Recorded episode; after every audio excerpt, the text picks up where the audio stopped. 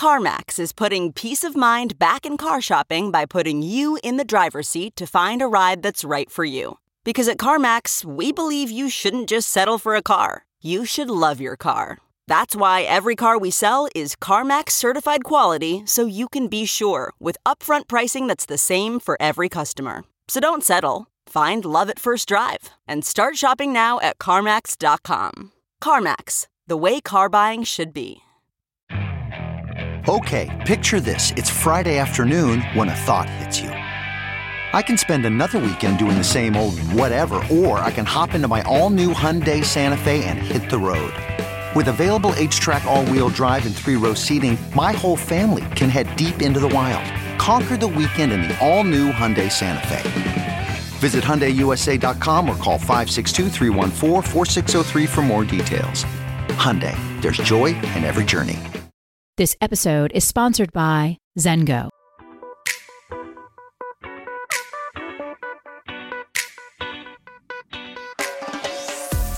This is the Hash Podcast. Stay informed with the latest on Bitcoin, ETH, the metaverse, Web3, and more with stories that matter to the crypto world. All on the Hash for your ears. You're listening to the Coindesk Podcast Network.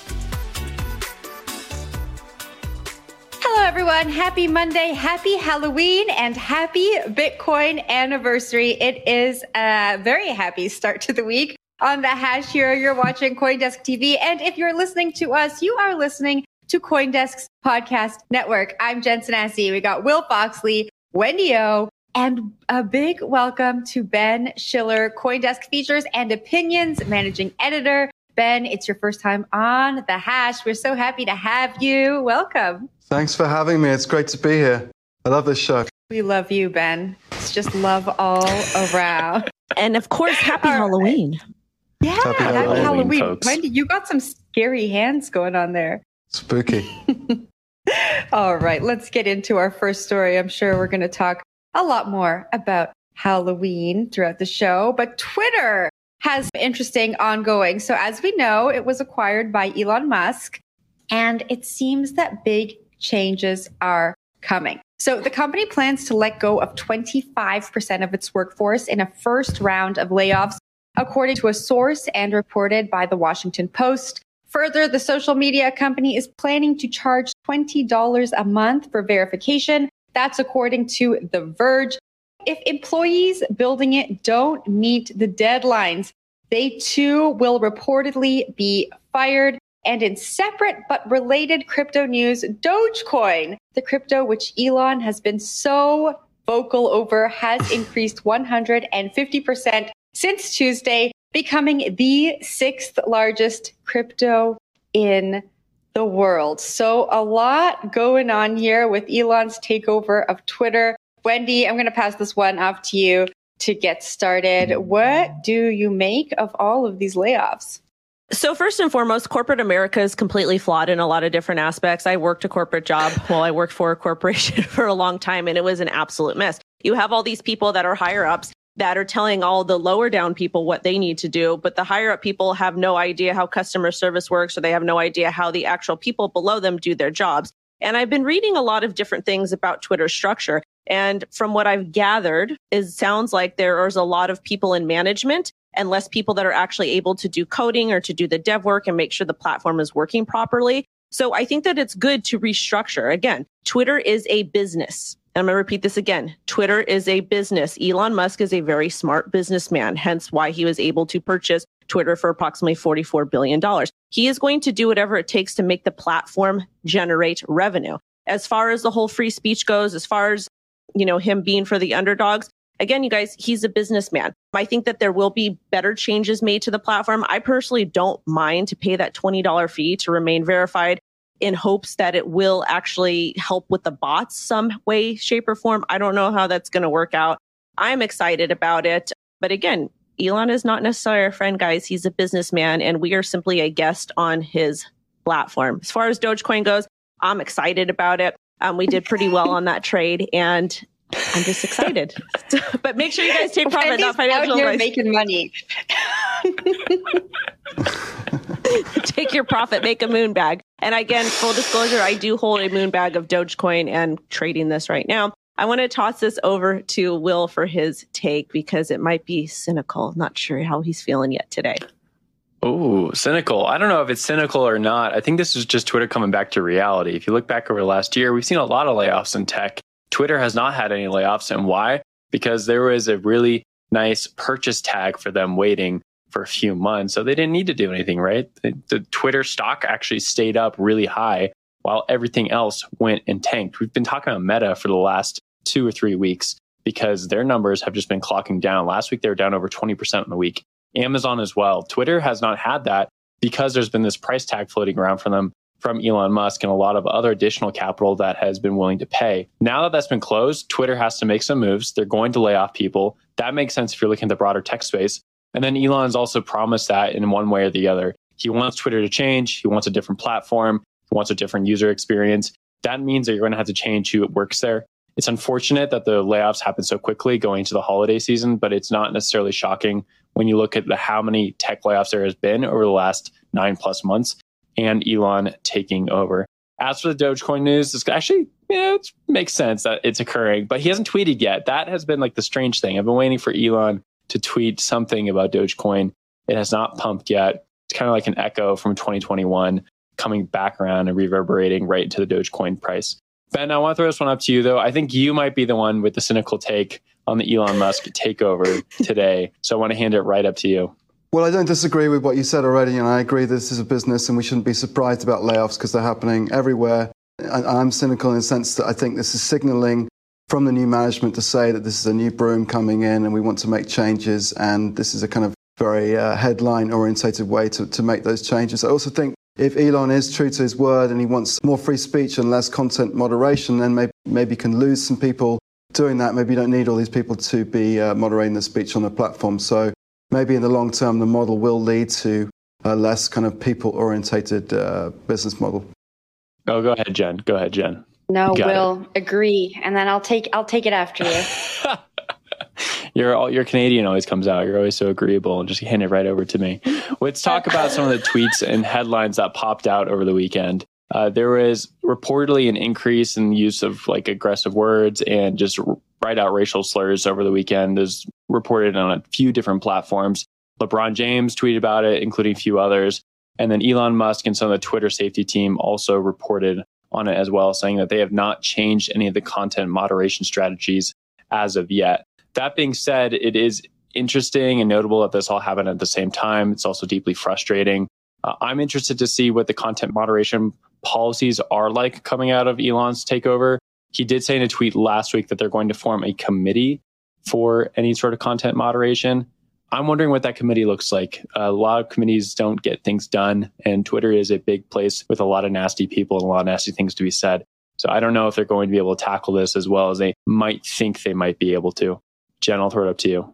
Yeah, just on the back of what you were saying, it will be interesting. It's almost going to be like a social experiment before our eyes to see how how Twitter deals with their moderators. I am a big fan and supporter of content moderation. I think there are a lot of people out there with nothing nice, nothing good to say. And I don't think that they should be allowed to say some things that are said. And I'm sure some of you will disagree with me. Did want to bring up the last point here about Doge. If you remember those text messages that were released a few weeks ago, Elon talked about Doge possibly being used for in-app payments on Twitter. So again, to tackle some of those bots and content moderation issues on Twitter, he said, you know, what if we charged people to tweet? What if we charged people to interact with tweets, a small fee, and maybe Doge could be the payment system we use. So that could be really interesting. Super bullish news for for Doge there. I don't know, Wendy, I'm going to give you the last word on this story. Would you pay to use Twitter? Would you pay to tweet? Would you pay to interact with other people's tweets? Yeah, I think if we are able to earn revenue by tweeting and get tips or however it is, vice versa, I don't mind paying to use the platform. I don't make money, any money on Twitter just so I kind of have an internet presence. But at the same time, like there is a really big problem with bots, really, really big problem. There's also a problem with people spewing nasty hate stuff. which I don't mind operating in true decentralized economy. And the reason why is you can see exactly who is doing what and you can just block them from your network, just as long as they don't remove the block button. I'm fine with that. But I guess kind of segueing over into my story regarding Vitalik, this is pretty interesting that occurred over the weekend. So Mr. Vitalik stated the crypto industry shouldn't be enthusiastically pursuing institutional capital. So on Sunday in a thread, Vitalik shared some of his views on crypto regulation. He believes the ecosystem needs to mature before it gets more attention. He said we shouldn't be enthusiastically pursuing large institutional capital at full speed. He's kind of happy that a lot of ETFs are getting delayed. Um, but I think the most interesting thing that he said was, is he highlighted the need for KYC on exchanges. However, KYC on DeFi front ends idea does not seem very pointful to me. It would annoy users, but do nothing against hackers. And I also think that that's important information too, because all of these laws and regulations that we're trying to push forward are supposed to be to help protect users. And if we can't do anything against hackers or people doing malicious things with KYC, do we really need it? Do we really need it? I want to toss this one over to Will for his thoughts because he's making a face at me. You're asking the tough questions this morning. Uh, this is an interesting thread from Vitalik, and it comes amidst a debate between Sam Bankman-Fried of FTX and Eric Voorhees of Shapeshift, or formerly Shapeshift. He actually transferred it into a DAO. That's how much he believes in decentralization and non-KYC money. You had this really interesting debate because Sam Bankman-Fried came out with this very long worded thread and then follow up uh, some conversations with Bankless about how KYC should be done within DeFi. And a lot of people in the ecosystem did not like what he had to say. They even point out, ironically, that a lot of the tactics he would try to enforce now would be illegal under the operations he was running over the last two years while at FTX. So it's interesting to see this debate, interesting to see Vitalik come out afterwards and sort of throw his sledgehammer on top of the whole conversation. I think he does have a very important place within this conversation. Some of these exchange masters, like they're, they're building all these things out there. They're the CEOs of these large companies but Vitalik has a larger place within the ecosystem because he developed Ethereum, the second largest coin. He's probably the most prominent face within crypto, uh, maybe outside Satoshi, and we don't know who Satoshi is, right? So whenever we have Vitalik speaking on something like this, most people tend to listen. And Vitalik's points are well read, right? He's a big fan of freedom, big fan of non KYC, big fan of anything to do with like that libertarian ethos. But he has some drawbacks, some points that he's kind of taking a middle road on. And that, of, of course, is also notable and worth paying attention to. And it comes amidst a time where Ethereum is also battling its own demons, right, with censorship resistance. Its own chain now, after moving proof of stake, is having this issue where you know there is a possibility where you could have blocks censored where it's OFAC compliant. So his own project is also having its its issues right now. So I don't have necessarily like anything to point to from this conversation, um, unless you take the point that this conversation is needing to happen, right? We've been wanting this conversation for a while with all the OFAC things going on. So that was the most interesting point to me. Ben, I'm going to throw it up to you to get your take on this story. Yeah, I completely agree with that. And I think uh, it's interesting how uh, Ethereum, in a way, has become a sort of victim of its own success in the sense that, you know, because it's such a, uh, a viable option in this kind of emerging alternative financial system, it's bound to receive more scrutiny. And that's what's happening now. And this OFAC uh, business with Tornado Cash was a big flare point in that and, and sort of proved that, uh, you know, the regulators are, are, watching and prepared to use any tactics to go after what they see as, uh, as problems.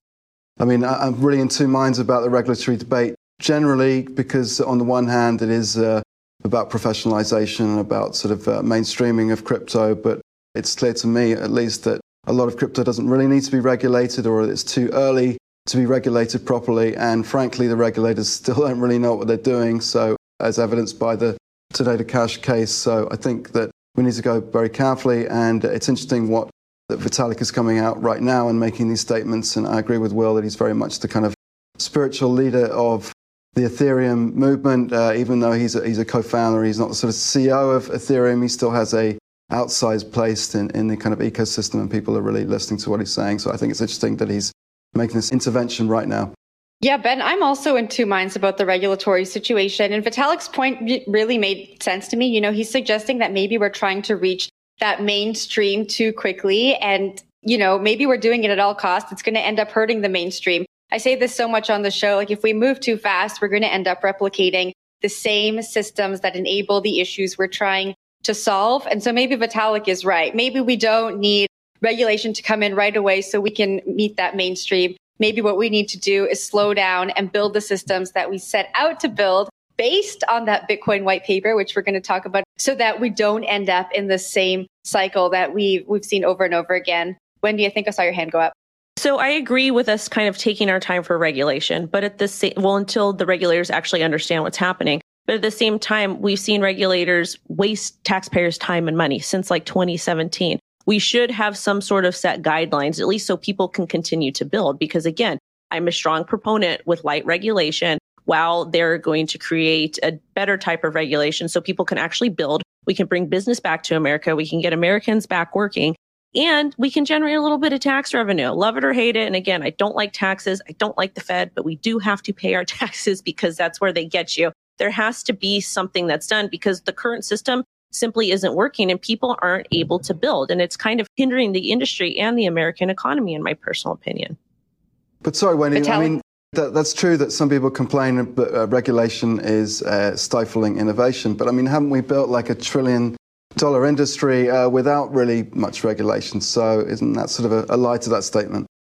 Not necessarily, because we have people that are getting in trouble after the fact that they've done something bad because they don't know exactly what the, there's no clear guideline set. And that's my only issue. Yes, we have been able to build this massive industry, but it is a global industry. It's not just something in America. I just want to see some sort of clear guidelines be put out so people have something to follow and so that they don't get in trouble or fine later. Because let's face it, most of these businesses that are operating in the United States in crypto, they're small businesses, they're entrepreneurs. They're having a hard time kind of navigating what's happening. Yes, we're seeing a lot of innovation being built, but I just don't want to see the small guy get hit after the fact that they create something. That's not fair to them. It's not fair for our innovators. And if anything, it pushes a dangerous narrative that if you do work in crypto, you have a greater chance of going to jail or getting fined or going bankrupt because they're coming after you for doing something that you didn't know was wrong. So that's my only argument against the current state of regulation in the US. Zengo Crypto Wallet is an on chain crypto wallet with no private key vulnerability, leveraging advanced cryptography called MPC, which, until now, has only been available to multi billion dollar institutions. Zengo is the most secure Web3 wallet and the best place to keep your digital currency, NFTs, and assets secure. It's also fully recoverable using the wallet's biometric recovery kit. Get started at zengo.com slash hash and use code HASH to get $20 back on your first purchase of $200 or more. Terms and conditions apply. See site for details.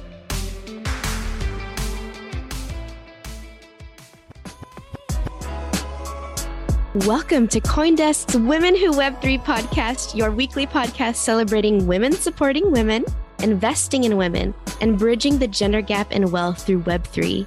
Each week, we'll be learning from powerful women sharing their insights on topics like creating belonging and inclusivity in the digital spaces, the metaverse, building prosperous Web3 projects, investing in cryptocurrencies, and building wealth. And we have how to's from founders and builders who have been there and done that healing sessions to give you the power to overcome imposter syndrome and everything you need to level up in your crypto journey. At the end of each podcast, stick around for some Zen with a relaxing meditation to center you after absorbing all the stories and the knowledge. I'm your host, Cams, and I'm on a mission to empower women across the globe to unlock the unlimited potential and earning power inside themselves through Web3. Whether you're just crypto curious or a crypto connoisseur, this podcast is for you. Let's get it. Let's move over to Huobi Land, which is delisting its stablecoin HUSD.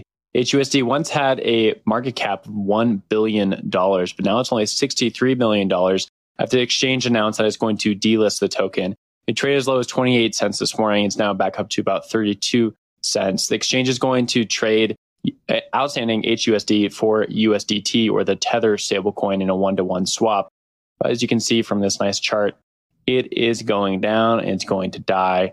This is very different from the other stablecoins we've seen pop this past year, notably the Terra Luna debacle back in May. This is an exchange stablecoin, so it's paired backed one to one with reserves. Normally, other stablecoins or deposits or cash notes in a bank Uh, the reason the exchange is delisting it is because there's not really a place for it anymore. There's a lot of other sharks in the water that are bigger than it, notably Binance, Circles, Coin, and then, of course, Tether. So we're all competing, or all these stablecoins are competing for the same interest rates, the same place to put their banknotes. And sometimes you just can't make it when there's other competition out there. Jen, I want to throw the story up to you, get your take on it. I think a lot of people, when they see a stablecoin dying, which I'm expecting actually more of this to happen, they think of Terra Luna, but this is a slightly different situation. Yeah, I think you're exactly right. I think that especially the mainstream, when when we see a story about a stablecoin depegging, it just hurts the stablecoin narrative across the board. I think a lot of people don't look beyond the headlines. And so that's just something that the industry is going to have to overcome. I guess, Will, back to you. When I read the story, I was like, yes, I have another question for Will, as I always do on these very technical stories. What should we be taking away from this? Did it depeg just because it was delisted? And does this have any effect on retail investors? Yeah, the depegging event, I'd have to look through why. There's a few reasons it could have depegged. The first reason is probably just like a run to cash, right? Someone with a lot of the stablecoin probably went out and swapped, and then that hurts like the liquid market for a stablecoin. Uh, but at the same time, it could just be like it takes a little bit to redeem your tether, and so that's being priced into the market as well. It doesn't seem like there's an expiry on uh, redeeming your HUSD for USDT as well, so it's a little confusing. You know, this might go back up, might not. It's unclear how long a secondary market will exist. We do know that they are going to swap one to one though. So if you want your dollar, you have HUSD, you can't get those dollars. They are there. So interesting to see that. I do expect this to happen more with a few of these other stablecoins out there that are a little smaller. Stablecoins have to have network effects. They have to have a lot of different people using them. That's why Binance the other week delisted USDC in favor of its own coin, BUSD, in order to develop itself more. And it works on two fronts, right? You want people to be able to trade your stablecoin with as many pairs as possible that increases an interest in it people are using it. There's transaction fees, the like. And then on the back end as well, if you have these stable coins, you have a reserve. People are giving you a dollar and you're holding that dollar. Well, you want to use that dollar for something. So you put it into a bank account and it earns interest on top of it. And in a market economy where it's so competitive to earn interest rates, even at 3%, even with the Fed increasing interest rates, it's still very competitive to earn interest. You're going to see some of these larger firms win. They're going to be able to go find the best deals to put cash somewhere and earn interest. And I think some of these smaller teams are not going to be able to do that. They're not going to be able to get users to use their stablecoin, and they're not going to be able to find a place put large amounts of cash in order to earn interest. So again, I think we're going to see some of these stable coins die and some of them really just take dominance to a next step. Ben, I'll throw it up to you, get your take on the story. Yeah, I completely agree with that. And you said it very eloquently. I mean, this is capitalism at work, survival of the fittest, the biggest projects win. And I think we're going to see a kind of a, a winnowing out of the stable coin market. It's a kind of key part of the crypto system. And it's obvious that Tether is raising its game, that USDC is really a dominant player, building a full platform for a stablecoin and, and all kinds of applications on top of it. And I think we're going to see, uh, as I say, a survival of the fittest here, and some of these smaller projects are going to fall by the wayside. It's inevitable. I want to actually agree with everybody. I'm think that this is a good thing that they're going to be delisting their stablecoin. And I also think it's a really amazing thing that they're going to be making sure people can go ahead and swap it accordingly and get that value back because that's important. And I think that it's kind of good to see a, I want to say that this was a positive depeg as opposed to what happened with Terra Luna. Because let's face it, with Terra Luna, it was scary when UST depegged. Like it really impacted the entire market and people didn't know what was going to happen. But with this, it just seems like, you know, it was a competitive battle and Huobi stablecoin lost and they're making good to all their users. So I think that it's a good thing for the market. And this is positive competition that I always scream about all the time. It's a good thing. Exactly. Ben, go ahead. No, I was going to agree with you. I think this is capitalism at work and, you know, we're going to get better projects. And now on to some more positive news. Ben, you got our last story. Yep. So I think this is something that's really uh, worth uh, mentioning. It's uh, Bitcoin's 14th anniversary. This is uh, 14 years to the day that we had the Bitcoin white paper come out. And I think it's important to celebrate the principles that were really enshrined in that document uh, about the end to uh, intermediaries in our financial system, about open source innovation, about people coming together and working cooperatively and trustlessly in this environment. And Bitcoin, of course, is the reason why we're all here. It's the kind of genesis story, and, and the fact that it doesn't have a uh, KYC creator is just sort of still fascinating all, all of these years on. Uh, and the reason why I think it's particularly important today to talk about it is that we see uh, continuing problems in the financial system that were really reasons why Bitcoin came about in, in, the first place. It was really that financial crisis in 08, 09 that gave rise to, to Bitcoin and gave reason for millions of people to believe in this project because they couldn't believe in, in Wall Street and the financial system. And we saw this uh, continuing sort of disease on Wall Street uh, recently with uh, Credit Suisse, a major investment bank, basically making a retreat from Wall Street because it made a, a series of terrible financial decisions and a, a series of scandals. And it's, it's those reasons that were really giving rise to Bitcoin in the first place and still makes it so necessary for our futures and for the future, hopefully, the financial system itself. So, whoopee, hooray, happy birthday. Happy happy birthday, guys! Happy birthday to happy everybody. Birthday to Bitcoin. happy we, birthday to everyone. we don't get to hear Marilyn Monroe's version of Happy Birthday, Satoshi Nakamoto, mm. or Bitcoin today. Perhaps. If I could do the husky voice, I'd do it for you, I love that they played that happy birthday song while Ben, you were being so serious and eloquent in introducing the story and happy birthday was playing. It was just such an amazing experience on this birthday. Will I'll pass it down to you for something more intellectual to say. oh, hype me up a little bit. Yeah, no, I think this is a great thing to celebrate. And I love how every year we do that. We actually sort of have two birthdays for Bitcoin. Everyone celebrates White Paper Day, which is October 31st, 2008, uh, when the white paper was first issued on the mailing list. And we also have January 3rd, which was the first day that Bitcoin code was released into the wild and mined a few days later. It's cool that the Bitcoin community keeps pushing this. It's sort of a, a reminder of tradition and like why people are into Bitcoin, what the promise of Bitcoin is. And Ben, just as you noted, like the fact that Satoshi Nakamoto, we still don't know who it is. It's just pseudonymous person or persons who developed Bitcoin, launched it into the wild and let it run. Bitcoin might not be perfect but it's good enough and it shows us what is different from Wall Street and from the cronies who have been running the banking systems for so long. So I think it's a great day and a great celebration for everyone else out there. Wendy, I want to throw it to you. I want to get a good rant from you, actually. I just want to say thank you to Satoshi Nakamoto, whether it be a group or a single person. I really think that Bitcoin has helped restore some sort of idea of liberty for people. Let's face it, we've got this third party oppressive system that doesn't care about the underdogs. It doesn't care about poor people. And Bitcoin kind of gives power back to the people. Bitcoin was created for the people by the people and it's completely changed my life. It's changed so many other people's lives that I know. And I'm very, very thankful that we have some sort of way that we can silently protest and speak out um, just by using Bitcoin. And again, it will always be my favorite cryptocurrency. And thank you, Satoshi Nakamoto, for giving faith back to the world. You know, so much goes on in this industry. We have NFTs, Dogecoin, regulatory fights. I think it's really easy to forget about the foundation. I think it's easy to forget where all of this came from. And so I love that once or twice a year, take a moment to remember the white paper. I think especially as we are on the brink of a recession, if you've just gotten into the space, take some time out of your week, out of your day to read through the white paper and, and just kind of learn about where this all came from and where we're heading, especially as you think about the financial state in North America. We're going to have to leave the show there. Happy birthday to the Bitcoin white paper. Happy Halloween to everyone. I hope everyone has a very spooky day and dresses up as something scary or your idol or whatever. Thank you for joining us on The Hash. You're watching Coindesk TV and thank you for listening to The Hash on the Coindesk Podcast Network. I'm Jen Sanasie. We had Ben Schiller today, the, his very first time on The Hash from the Coindesk studio, Wendy O and Will Foxley. We will see you again tomorrow. Be safe out there while you're trick or treating, everyone. We'll see you tomorrow.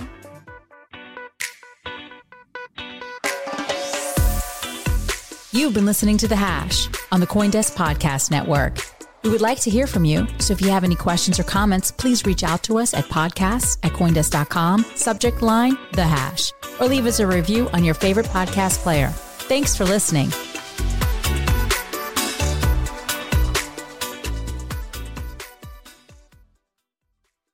You can probably treat yourself to an ad free upgrade or at least grab an extra latte after getting a Chime checking account with features like fee free overdraft up to $200 with SpotMe, no minimum balance requirements, and no monthly fees. Open your account in minutes at chime.com slash goals24. That's chime.com slash goals24. Chime feels like progress. Banking services and debit card provided by the Bancorp Bank NA or Stride Bank NA members FDIC. SpotMe eligibility requirements and overdraft limits apply.